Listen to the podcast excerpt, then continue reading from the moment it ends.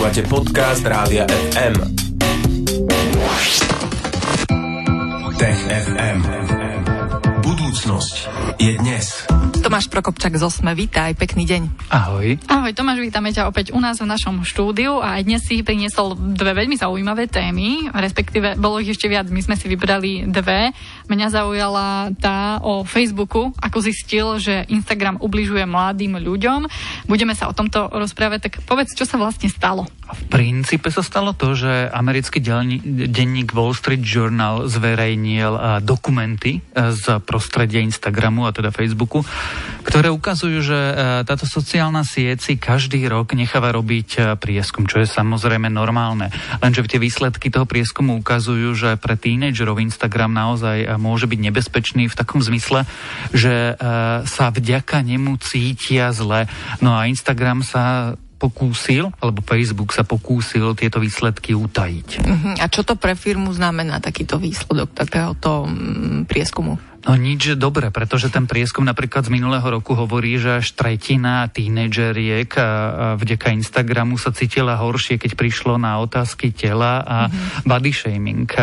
Jednoducho sa zdá, že táto sociálna sieť, a to ukázal aj prieskum z roku 2019, zhoršuje ako keby všetky tie problémy, ktoré sú spájané s tým, ako sami seba vnímame, ako svoje tela vnímame a tak ďalej. Dokonca zase ďalší prieskum, alebo teda fokus skupiny hovorili, že, že e, nezanedbateľné percento používateľov Instagramu hovorí, že a z tých tínedžerov, že Instagram je jedným z dôvodov, prečo uvažujú nad samovraždou to sú uh, veľmi tragické zistenia.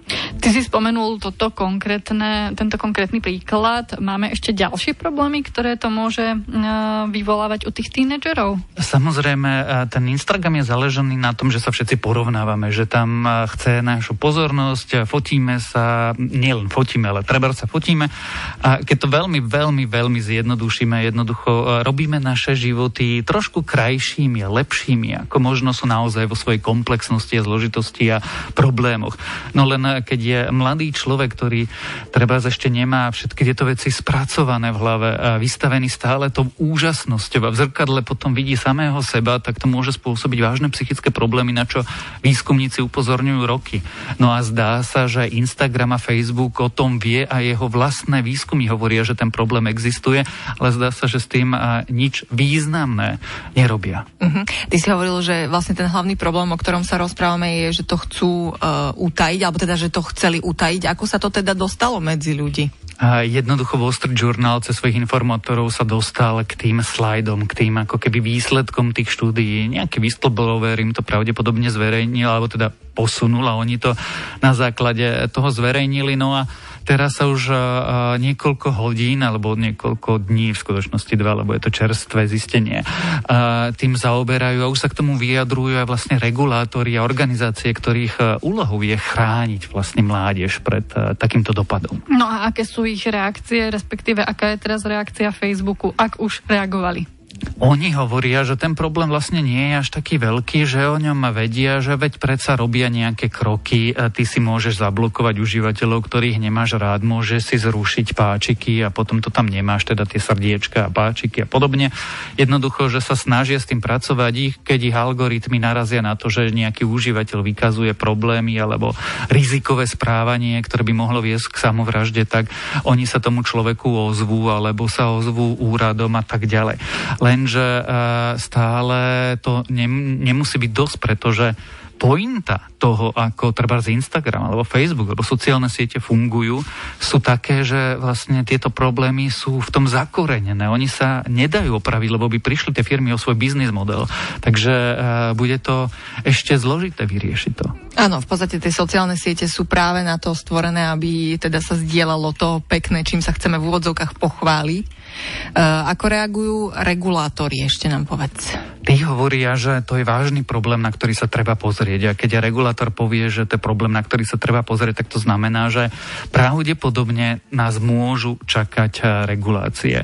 Doteraz sa skôr zaoberali eh, štátni regulátori tým, či Facebook, alebo Google, alebo Apple nezneužívajú svoje monopolné postavenie na trhu. Ak áno, čo s tým? Ale zdá sa, a, a v Amerike už sa prešetroval napríklad vplyv sociálnych sietí na výsledky volieb a šírenie hoaxov a dezinformácií a tak ďalej. No a ak a, sú dôsledkom používania sociálnych sietí, a zdôrazňujem to veľké ak v tej vete, aj a, problémy psychické, zdravotné, dokonca riziko samovraždy, tak e, určite sa na to štáty začnú pozerať a možno prinútia tieto sociálne siete a firmy ako Facebook urobiť nejaké zásahy, ktoré by to prostredie pre špeciálne tínejdžerov užívateľov zlepšovali. Ďakujeme Tomášovi za túto správu. Budeme v TFM pokračovať a budeme sa rozprávať o postpandemickom svete v súvislosti so psíkmi. Tak ostaňte s nami. FM. Pekné popoludne všetkým aj takto 17 minút po 15. je štvrtok a štvrtok po 15. u nás v Popo FM patrí rubrike Tech FM, ktorú pre vás pripravuje Tomáš Prokopčak z Osme a je tu spolu s nami aj dnes. Pokračujeme druhou témou a tá sa týka psíkov a pandémie. E, ako sa pandémia podpísala na psoch, Tomáš? Asi ako na ktorých, ale výskumníci sa pozreli špeciálne na tých, e, ktorí benefitovali z home office. Jednoducho ich majiteľia, ktorí zvykli ráno odísť a večer prísť, zrazu boli doma. A výskumníci sa pozerali, že čo to robí s tými psíkmi a ako sa mení ich správanie. No, tak sa poďme na to pozrieť, ako sa to zmenilo, na čo sme prišli. Zdá sa, že tým samozrejme psom ich prítomnosť pánov pomáhala, pretože zrazu uh, neboli samé doma, samí doma a keď sa chceli hrať, alebo jesť, alebo ísť na prechádzku, alebo niečo, bolo to veľa jednoduchšie a teda častejšie zažívali tú príjemnú prítomnosť svojho pána. No ale výskumníci upozorňujú, a ten výskum prebiehal na 700 dobrovoľníkov z viac ako 30 krajinách, ktorých sledovali teda, ako sa menili tie vzorce správania. No ale teraz výskumníci upozorňujú, že no ale pozor, lebo pandémia tu s nami dúfajme nebude navždy a ľudia znovu začnú chodiť do práce. No a čo sa stane potom, keď sa pandémia skončí a ako to bude vyzerať pre psíkov? Čo veci e, si myslia, že sa stane v rámci ich správania? No bude to určite stresujúca udalosť. Niektoré psy zažili situáciu, že museli byť celé dni samé doma, ale niektoré psy, ktoré počas pandémie boli trvá iba šteniatka, si ešte nepamätajú takú tú, tú prítomnosť a najmä neprítomnosť svojich pánov mm-hmm. počas celého dňa.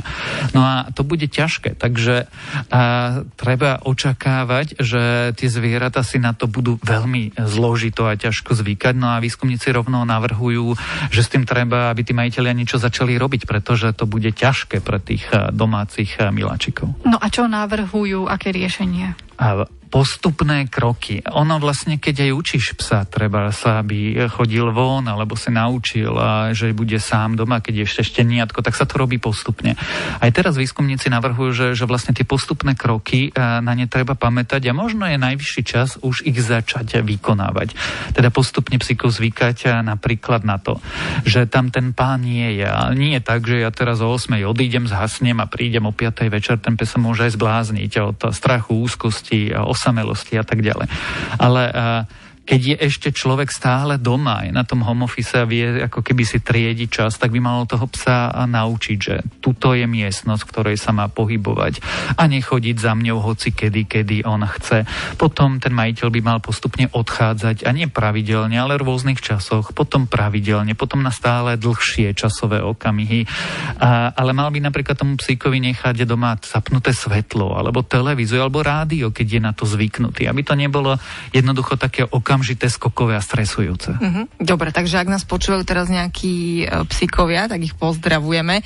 Uh, dnes budeme pre vás inak hrať aj po 17. ale to sa ešte dozviete. A ďakujeme teda Tomáš za túto tému a za upozornenie. Toto by nám možno ani nenapadlo, ale dobre, že sa aj práve týmto zaoberali veci, lebo je to dôležitá téma a uh, treba sa samozrejme venovať aj psíkom. Áno, a dôležité témy nám pravidelne prináša Tomáš Prokopčak z Osme. Aj dnes sa u nás zastavil nedelil. Počúvali ste TFM, ďalšie vydanie nám Tomáš priniesie opäť o týždeň, vo štvrtok po 15. Na dnes ti Tomáš ďakujeme. Ahoj. Ahoj. Tech FM. Stream, živé vysielanie a playlisty nájdete na www.radiofm.sk.